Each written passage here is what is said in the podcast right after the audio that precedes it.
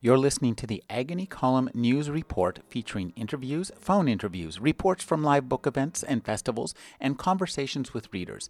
You can find additional news, interviews, book reviews, and more five days a week at the Agony Column website at trashotron.com slash agony.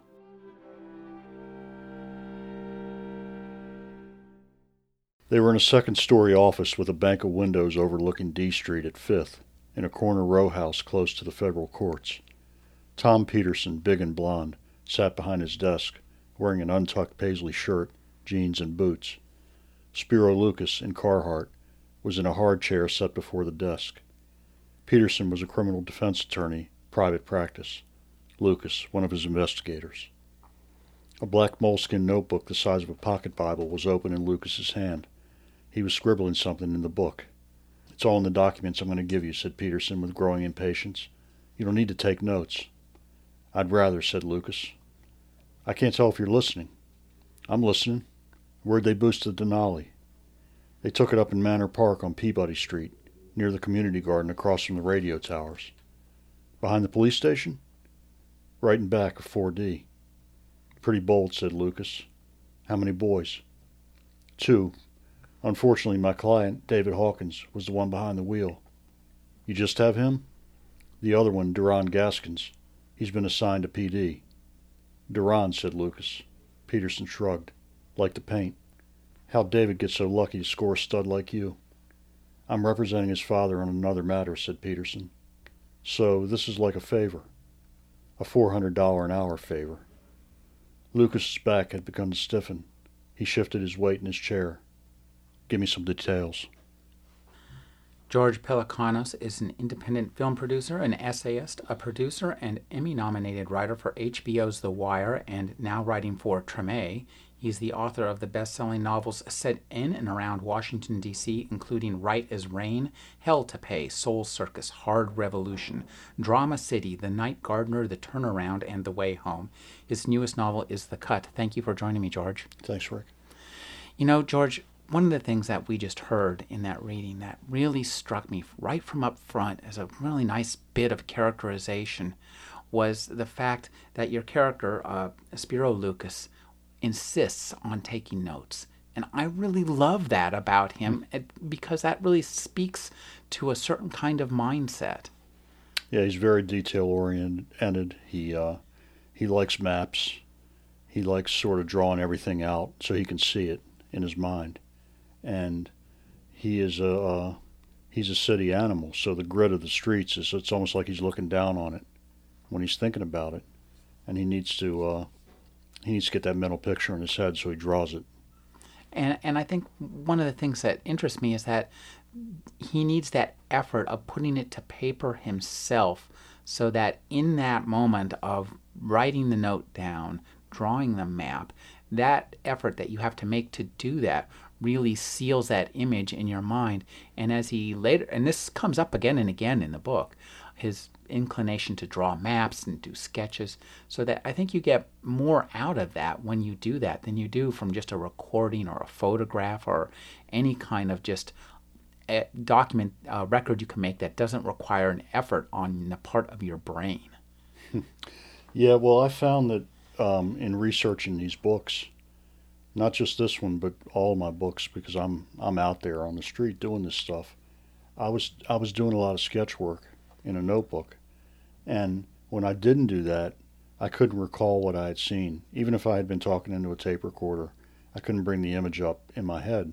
And sometimes when you make sketches, um, for example, in the first chapter of this book, he, by sketching the, the, the street scene out, he knows or he comes to the conclusion that the police officer who said he saw something couldn't have seen it from the vantage point that he was in.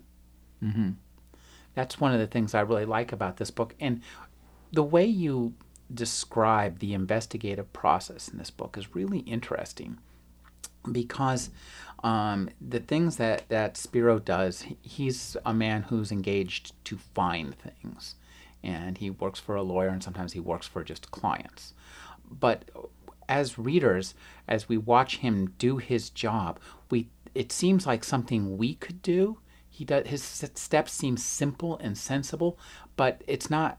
And so we read these things and we think, "Wow, that's so great! I could do that. That makes total sense." Hmm. and it's really, as a reading experience, to see that happen in your mind. It's really pleasurable.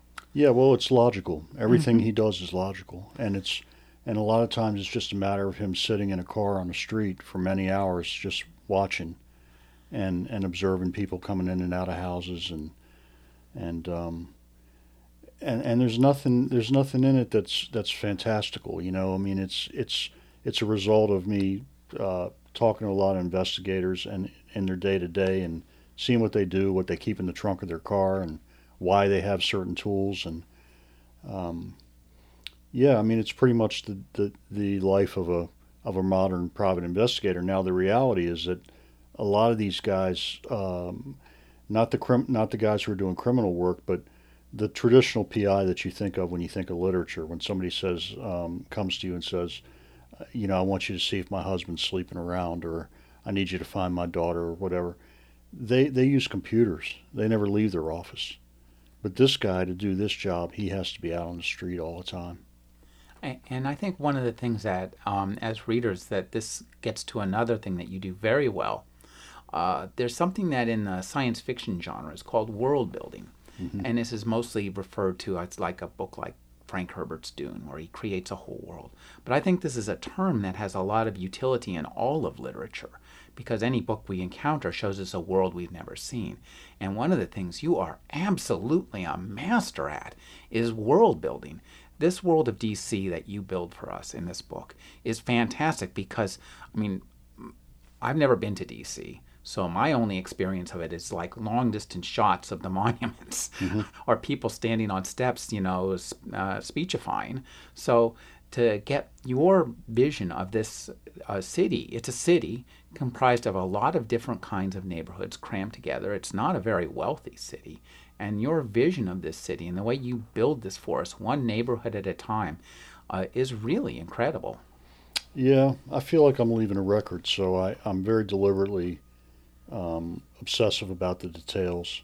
And the books are almost like road maps of Washington. You can be sure that if I say that, you know, the street intersects with that one, or there's a blue house on that corner, then there is a blue house on that corner. You know, I want people to um, to use the books almost as as maps into Washington. It's an it's an entree into a world, and all reading is, for me, all reading is about going someplace you can't go yourself or don't even want to go yourself, but you you can go there through a book. So they're very grounded in in in realism, geographically and otherwise. And I think too that um, you as a writer have a real this has a real feel as a social realist book. I mean, as a piece of, and that's what's interesting in in these books is there's a kind of a, a balance between the crime fiction elements and the just the elements of drama and social realism. I mean, this book is as much a crime novel as Les Miserables. and actually, you know, maybe Les Miserables may be a bit more, but I think that there's a, a great similarity in what you're doing, and, and you're showing us something that we haven't seen. Um, well, thank you. I mean, that's not really a question. I mean, I, I appreciate it. That's what I'm trying to do. Now, uh, as you uh, write these books, talk about, I mean, do you just drive around kind of um, when you came up with uh, Spiro, when you met Spiro Lucas, tell us about that moment, creating that character for the first time. Because this is a new character for you and it's a new series. And you have made it very clear this is going to be a series. Yeah, I think it will be. I know I'm going to write one more for sure. Um, and I didn't know it was going to be a series when I when I was writing the book. It was when I came to the end of it that I thought, well, there's there's more to this guy and this is uh, you know there's there's a lot of uh, there's a lot of seeds here for further growth. Um, actually, the book came out of a short story I wrote uh, about uh, his parents, and it was a story about a couple who a Greek American couple who adopt a bunch of kids and have this multiracial family, and it was their journey as adoptive parents. And at the end of the story, um, I just had a few lines about a couple of the siblings, um, Leonidas or Leo is a public school teacher, and Spiro at the end of the story is a Marine fighting in Fallujah.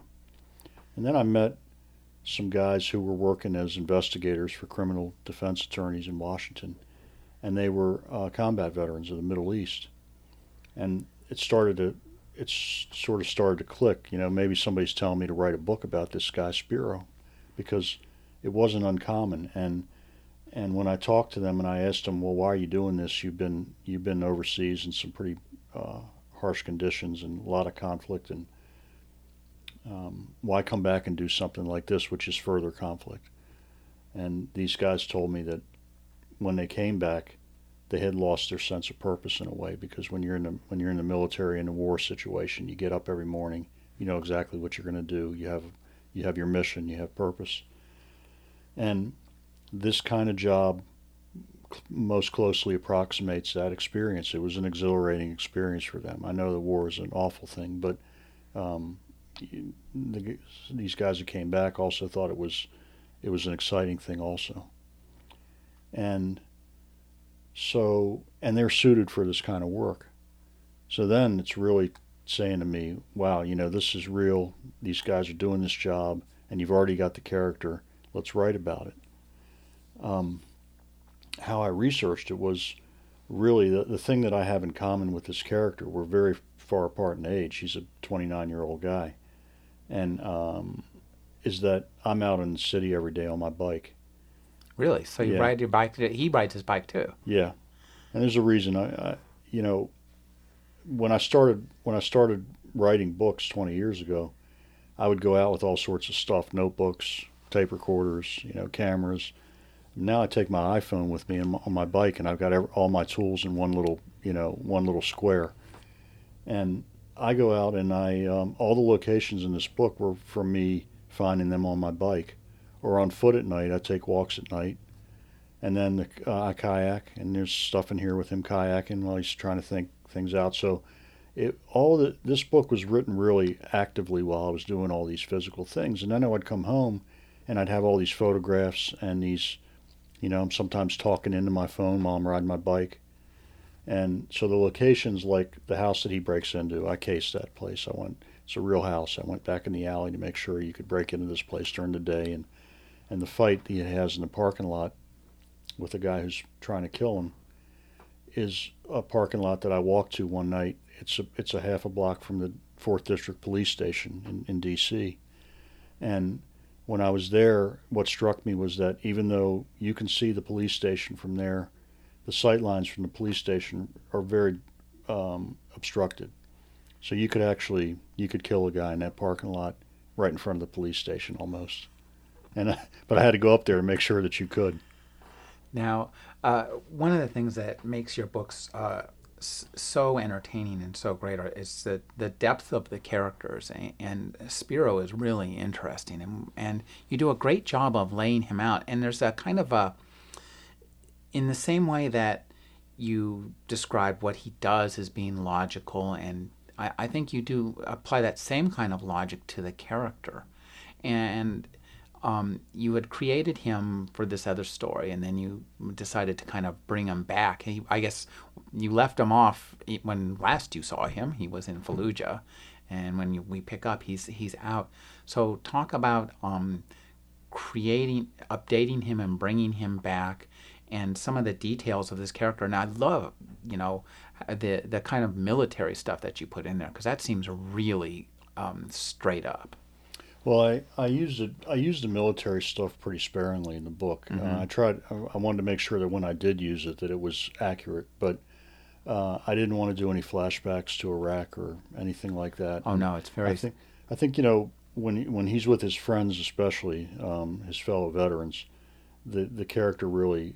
It's a, it's the only time that he can be himself, really, or mm-hmm. he feels like he can be himself, and that's when you get glimpses of this guy that you don't get in other portions of the book. For example, when he's around his mom, mm. you know, because he would never talk about this stuff around his mother. And he is sort of an existential uh, hero. He's he's defined by his action rather than, uh, you know, he's not a big talker or anything like that. And and he doesn't. He's not very introspective.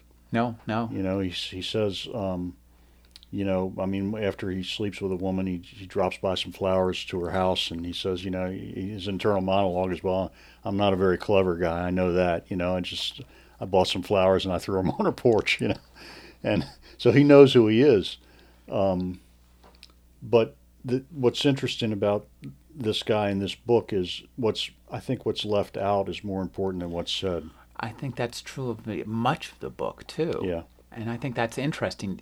Do you know what's left out? And, and I mean, did you write it and and read, redact it? Well, no, I'm, but I'm going to get there eventually. I hope. Oh, and, good. Uh, yeah, uh, because there's there's more to be revealed. Right now, he's he's trying to figure himself out Mm-hmm. in this in this world that he's come back to, and I think um, we'll we'll find out more about him as uh, in the next book.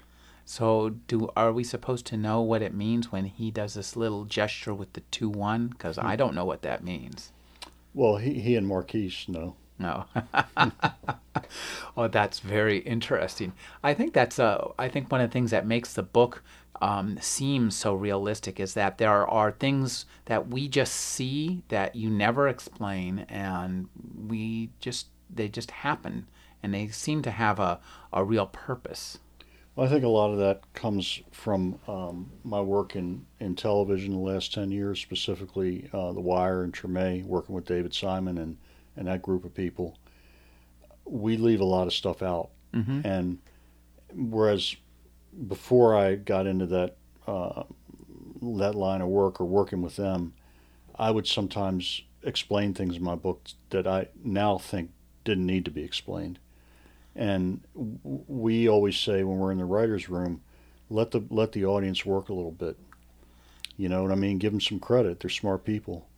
Well, that's what makes it pleasurable as a reader is that we get to kind of put this together. Exactly. That's that's and speaks to the reading experience. Now, one of the things about I, I love the iPhone. in this book, I think that's so interesting that it proves to be such a uh, you know uh, utility a Batman utility belt. Absolutely. There's everything in that little phone. You don't need anything else. Um, he's an interesting fellow, and and one of the things I like about him is that, as you say, he's defined by his actions, and, and this allows you to kind of use dialogue and very sparse actions to drive the plot. And I think that's an interesting way to drive the plot. Dialogue is usually kind of the part the point where in many books where everything just stops. And that's absolutely not the case in your books. Yeah. Um, I, I have a love of dialogue, you know, and I think I, I think that's one of those, that's one of my strong suits. Um, so, I mean, there's a chapter in here that I really like between him and um, between Spiro and this guy uh, Pete Gibson, this former police officer. Oh, I love that. And Pete Gibson better be coming back. Well, yeah, he'll be back. It, it's it's a good voice, and and the whole chapter is them sitting in a bar and and basically Gibson telling him a story. mm-hmm. But the language is, um, uh, you know, I have my sources, so I I, I have ex police officers really like to talk to me Mm-hmm. as opposed to police officers are, on current duty because they can't really talk to me, but they're dying to, you know. But when they retire, they can they can sit down and talk, and and uh, they've got great stories, and also it's not just the story itself, of course. It's the it's the poetry and the language of a, of a police officer, and so there's a lot of um, you know talking in ten codes and acronyms and all this sort of stuff, and but the audi- you know the reader they figure it out. Well, that's one of the fun things uh, about the book is that I, I the pro your prose that that uh, we encounter from the first page on has this um, kind of uh, it's chiseled, it's very um, sparse, it's really muscular. The dialogue is really muscular. Everything in this book just sucks you in, and your world. Once you start reading this book, whatever world is around you disappears, and you're in this world with Spiro in D.C. And I'm wondering if this prose just flows off the tip of your pen, or your off the tip of your fingers in your word processor, or if this it requires you to make many gut wrenching, baby killing decisions. No, not too many. I the way I write is um, I I write in the morning into the late afternoon, late lunch, and then I put it aside and I go out and I do something physical. I'll ride my bike or shoot buckets or something like that, or uh, just to clear my head. And then I come back and I um, and I rewrite what I've done in the morning at, at night, so that I'm ready to go forward the next day. So and it is a process of just paring it down.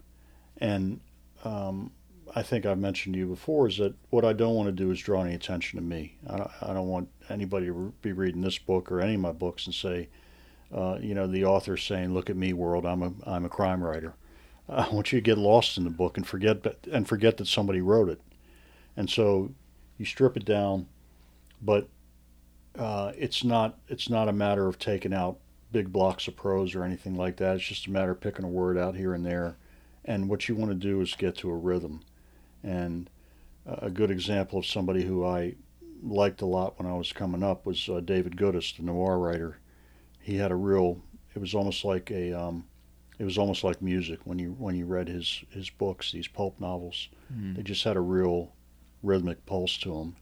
Very spare, short novels that um, I'm a fan of. I'm a fan of uh, as little as possible. You know, some of my favorite books are, you know, Steinbeck's The Red Pony, for mm-hmm. example, is 100 pages. It's a perfect little book.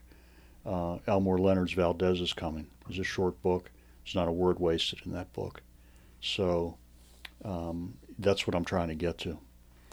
Now, uh, uh, when you're uh, creating these uh, the plots for your books, mm-hmm. you know, um, do you map it out much in, in advance, or do you just like put put you just put him in the situation, for example, uh, helping these two kids, and, did, and then after that, did you figure out what was going to happen?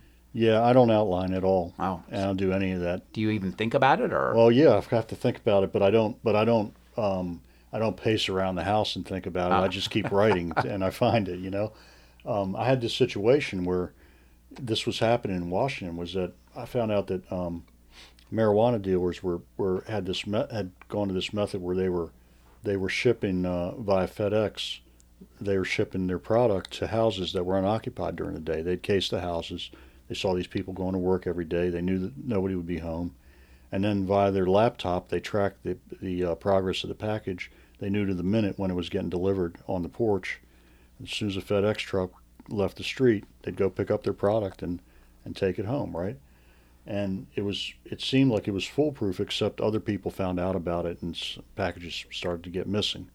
So I thought, well, this would be a good job for Lucas to get work for uh, a marijuana dealer who's up on charges. He's in the in the D.C. jail awaiting trial, and he's hired to, to find these lost packages. And that was the situation I had. That's the only thing I knew, and so I started writing, and everything else just followed.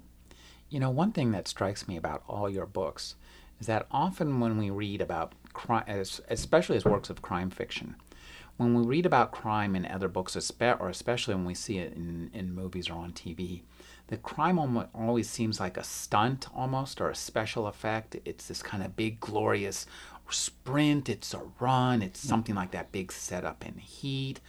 Um, you have crime really mapped out in a very, very different way. It's like a business for you. You have the you get mm. behind the kind of it's like an administrative uh, aspect to it that makes it again that your sense of logic you bring to the to the criminal enterprise. Yeah, and I and and honestly, I don't have a huge imagination, so a lot of the stuff that I get is from uh, I get a hold of court documents and and actual cases where people were running these little businesses on the side. And uh, there was this one in Washington where this guy and and uh, was doing a uh, arms business, illegal arms in the back of a detailing shop, car detailing shop. Well, that was enough to give me the whole you know that was the impetus for creating all these all these characters. We kind of work had this half-assed business out front, and then in the back selling selling guns, and also a playpen back there. You know they had the Coke mirrors up on the wall, and they would bring girls back there, and everything was self-contained in this little garage, and uh, and you can have a lot of fun with that, obviously.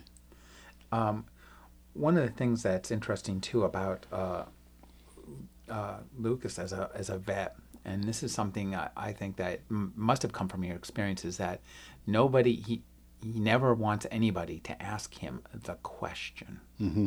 So talk. Did, did that question come up to you, or did you?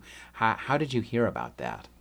Well, it's something that seems absolutely right on. Well, of course, I grew up in a house, son of a Marine who fought in the Pacific, and okay. like many um, guys from my generation whose fathers weren't fought in World War II, almost all of us say the same thing. My father never talked about it, and um, of course, a boy, the first thing he asks his father is, "Did you ever kill anybody, Dad?" And uh, my father would answer, but it never went any further than that, and I knew not to, and I, I knew not to uh, probe any deeper. And every veteran I've talked to, when, when when they say that's that's the question that comes up most when they meet somebody at a party or something like that. You know, after another guy's had a few beers or something, like, "Hey, man, did you ever kill?" And they don't, they don't, they don't feel, they feel like that's sacred. You know, they'll talk about it with their friends, the guys they served with. They're not going to talk about it in a bar or with a stranger at a party. They just won't do that.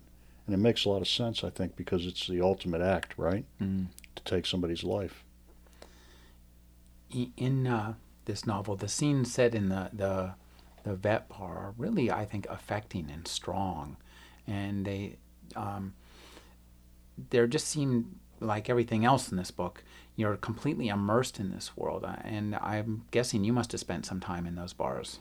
Yeah, there's an American Legion bar up the street from where I live, and I go there and and I, I go there and I have beers with the guys and stuff like that, and um, I can be a member because my father was you know a veteran, and it's what's fascinating is, of course, those guys can drink anywhere, and they you know I mean they could go into a bar and probably have people buying beers all day long if they say uh, you know I'm a veteran. It's just like when you go to the ball game and and they have the veterans sitting in a section and everybody stands up and applause. And that's that's all well and good but then you get to go home at night and those guys have to go back to their lives. And so these what's what was interesting is that these a lot of these guys would rather drink in the American Legion bar than with with their brothers and sisters than they than they would in a regular in a regular bar.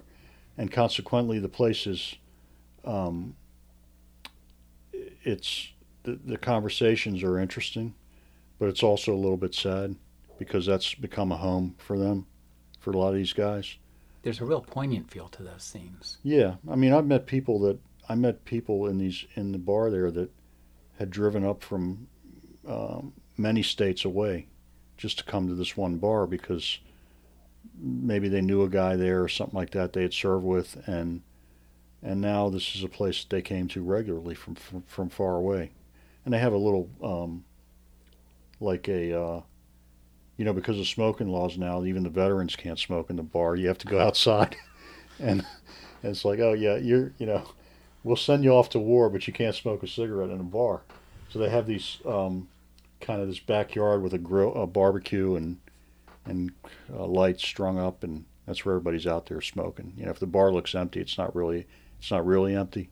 They're out back smoking I love your sense of of story in this book because there's so many stories that we get and and the way you uh, create stories um, and, and, it starts off really early because when um, uh, Spiro's getting the story of what happened uh, from the, the, the lawyer, mm-hmm. he immediately spots when the lawyer says, you know, they were listening to something. He immediately says, nope, nope, that wasn't really happening. And I think this is uh, something that in, informs, uh, as a reader, I thought, boy, I bet that's exactly like this entire damn book. right. He was embellishing, and and uh, and Spiro. Uh, and, and Spiro caught it. I mean, a lot of the a lot of the book, there's many scenes where people are telling stories, mm-hmm. and and somebody will jump in and correct them, or you know what I mean. It's it's just kind of funny because uh, as a storyteller, you're always looking for those kind of details. Mm-hmm. And and when somebody says, you know, yeah, they were and they'd stolen these kids had stolen this car and and they were driving down the street with listening to Wale with the windows down. He says, how do you you know no you went you went a bridge too far on that one. How do you know what they were listening to? You know. Let's talk a little bit about the, which I haven't read the story uh, with uh, in which you created. Uh, uh, Spiro's family because mm-hmm. Spiro's mm-hmm. family is just fantastic. They're it's a really great as um, aggregated. They're a great character. They're a great scene series of characters, and um, they really, uh, I think that family underpins. I think a lot of the book. The dynamic in that family underpins the book, and yeah, and, it's know, very important to, to Spiro and and his bro- his relationship with his brother and his mom is very important to him.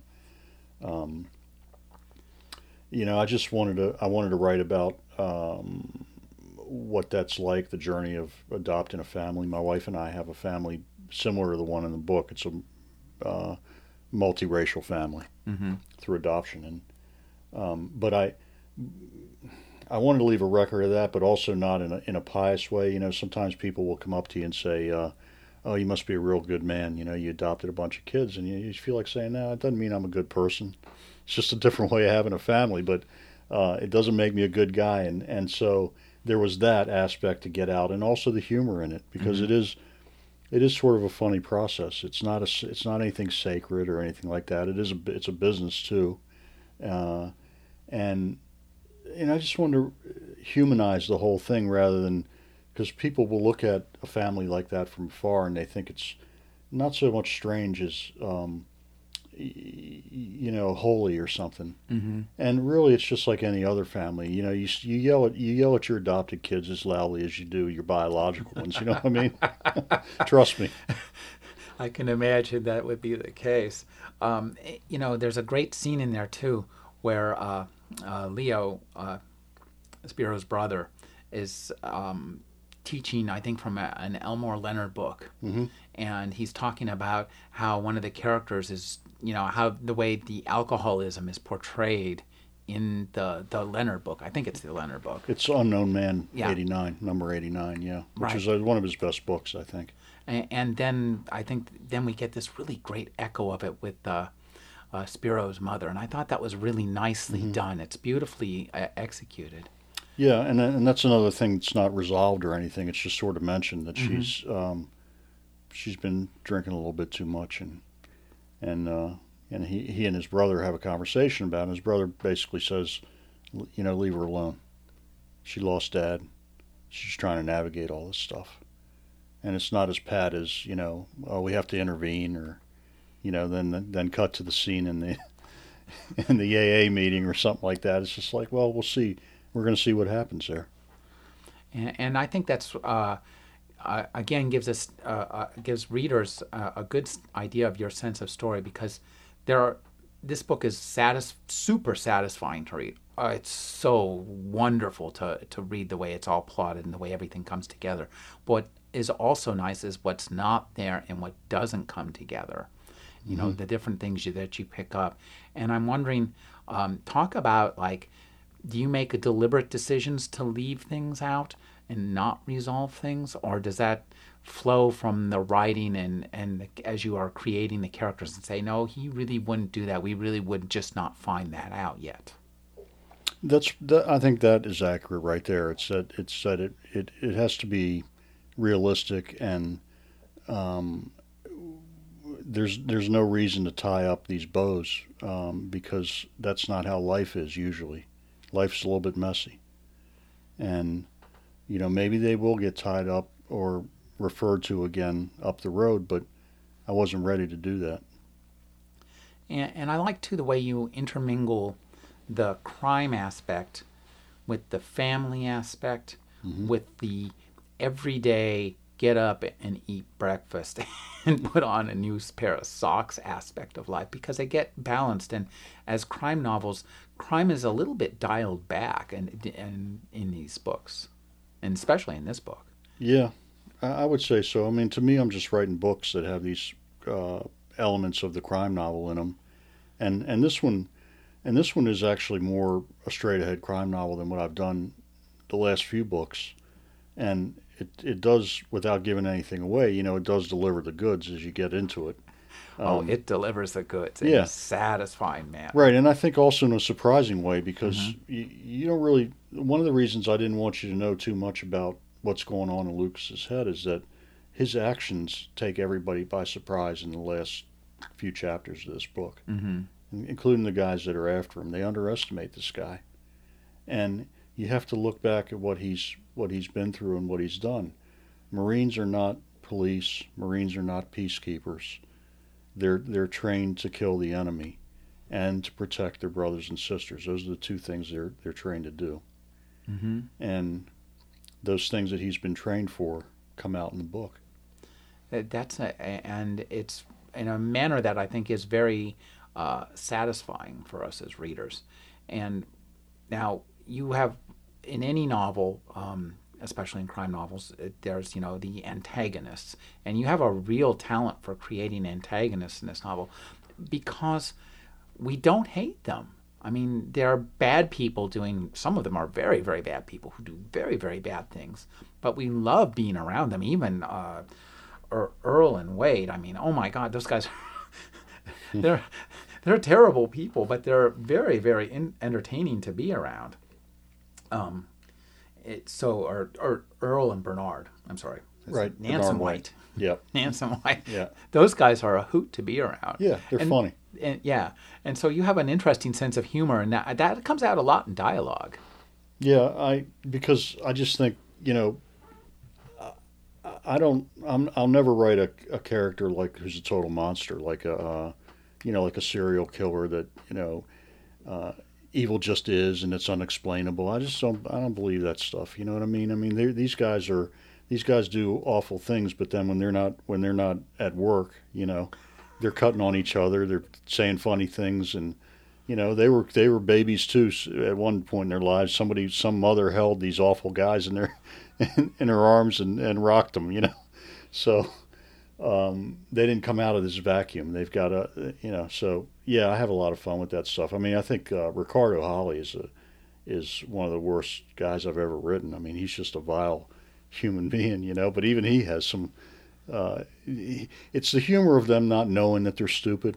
You know what I mean? right. At one point, it's you know they're saying all this all this dumb stuff about women and and then they go over to make make a drink and so that they can be further philosophical. You know what I mean?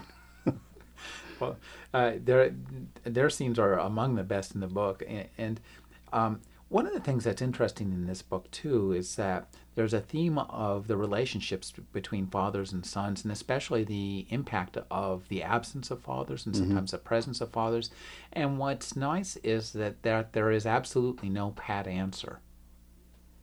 I mean, obviously, you think the absence of a father generally makes things worse, but sometimes in, in the presence of a father makes things right, worse. Yeah, that was that was me flipping the script a little bit, you know, because that's all you that's all you ever hear, and generally it is true. It's mm-hmm. uh, you know, a boy needs a man around to make him whole, but uh, Larry Holly didn't need his father around. I mean, his father's just screwing him up, and he every every time he, it's like it's like somebody trying to it's like a skeleton trying to pull you into a grave. You know what I mean? right. Every time he sees the guy and he would have been much better off without this guy in his life.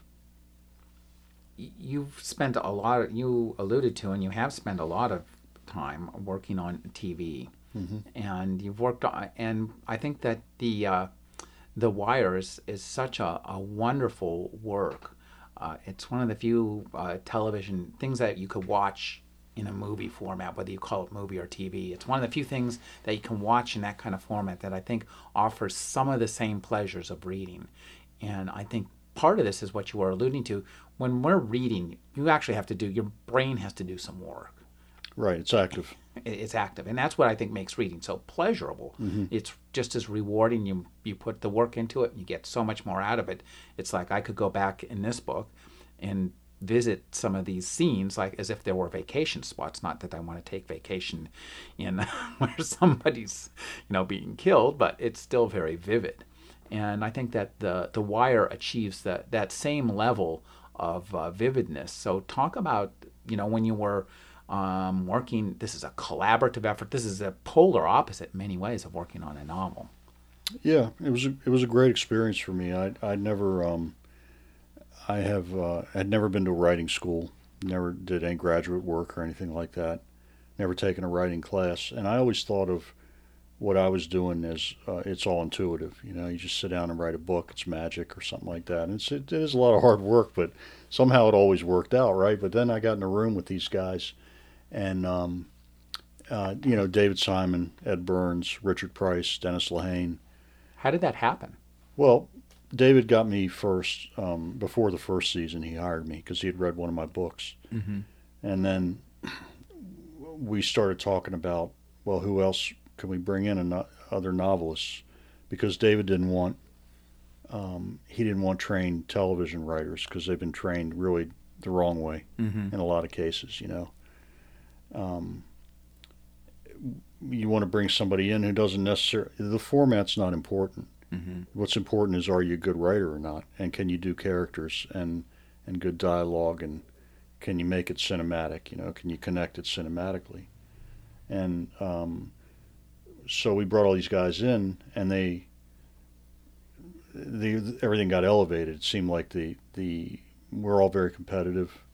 Um, you know, Well, know that's that great. I, you and you, uh, a, a knockdown fight between uh, George Pelecanos and Dennis Lehane. no, it was more right it was more down. subtle than that.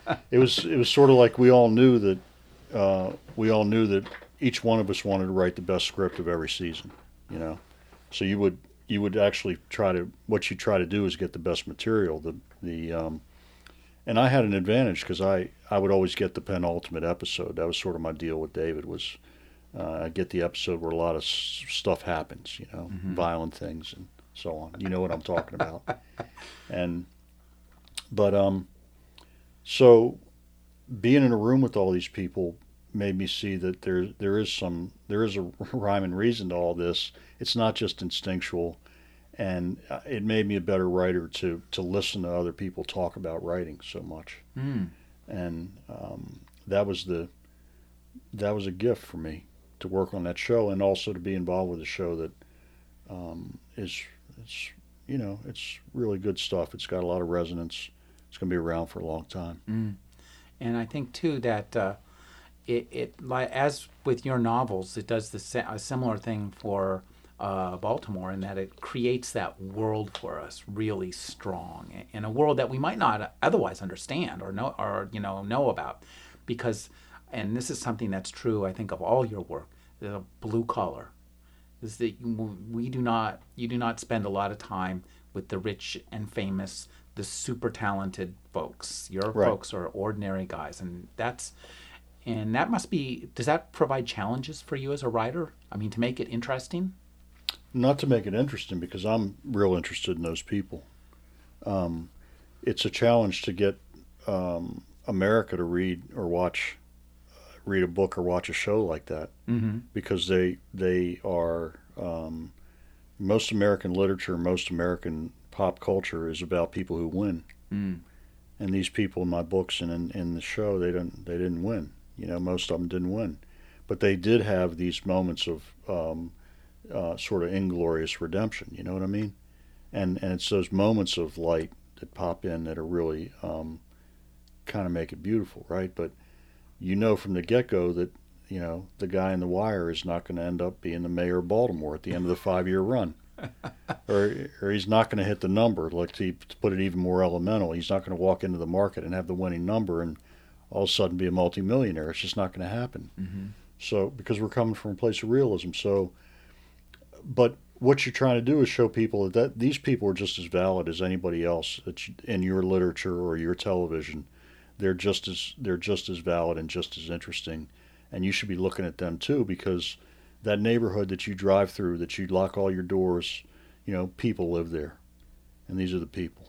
and you might see them if you look in the mirror you probably do That's the that's the thing is, and um, we're not trying to.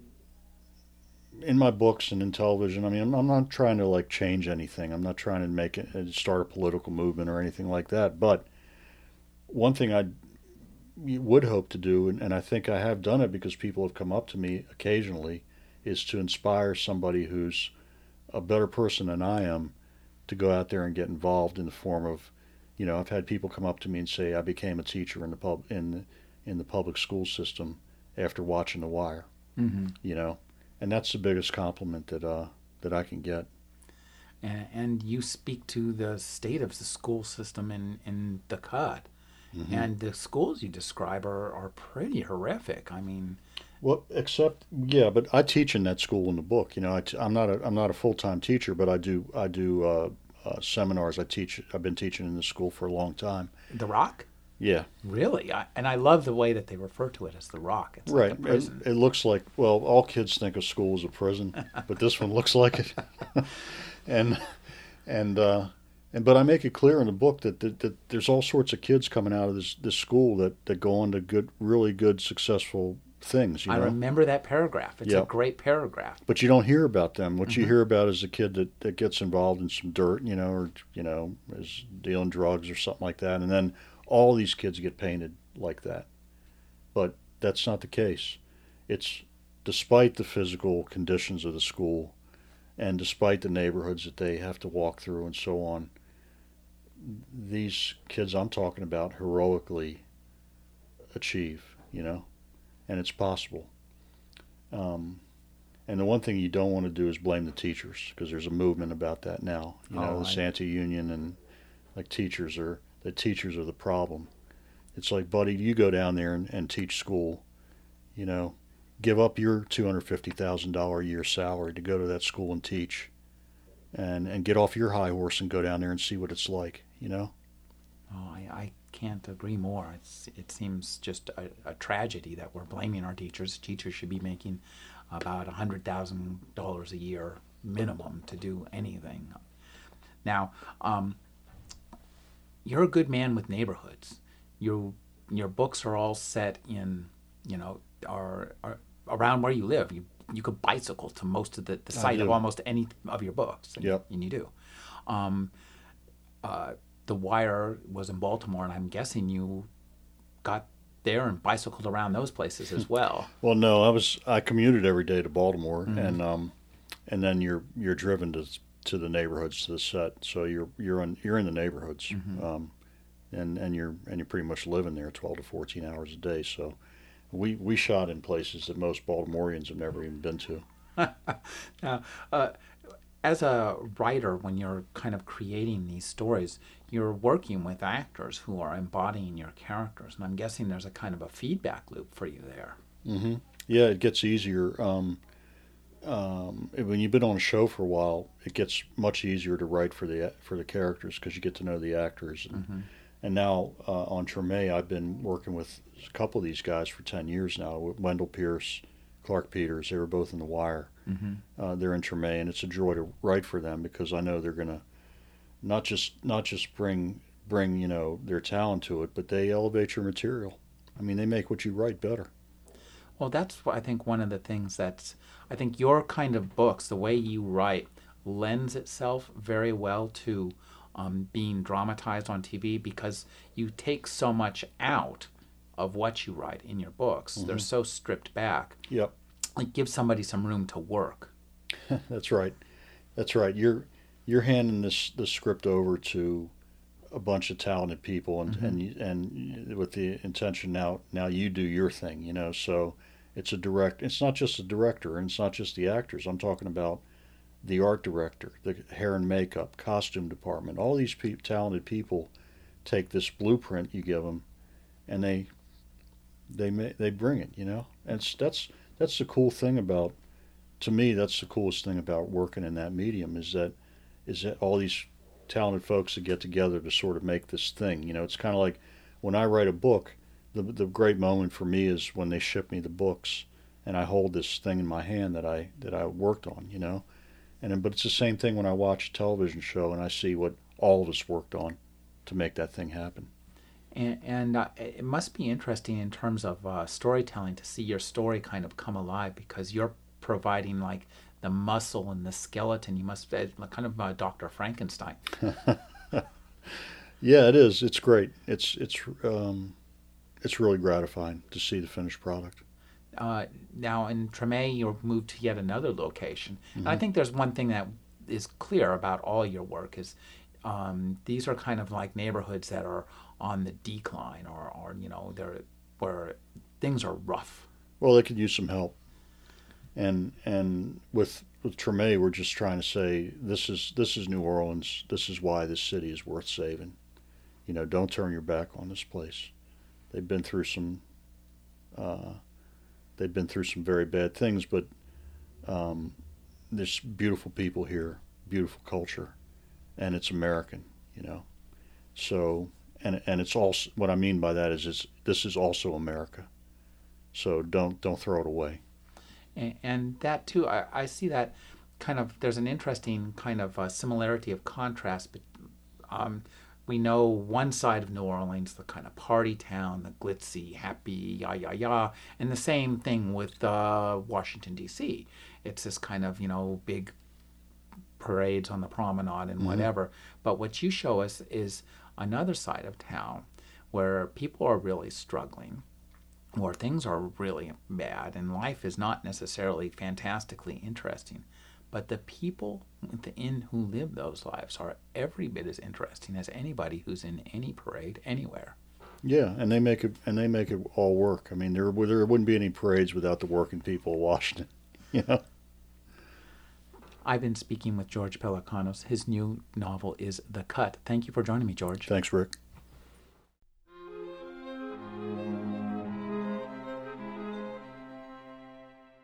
You're listening to the Agony Column News Report featuring interviews, phone interviews, reports from live book events and festivals, and conversations with readers. You can find additional news, interviews, book reviews, and more five days a week at the Agony Column website at trashotron.com slash agony.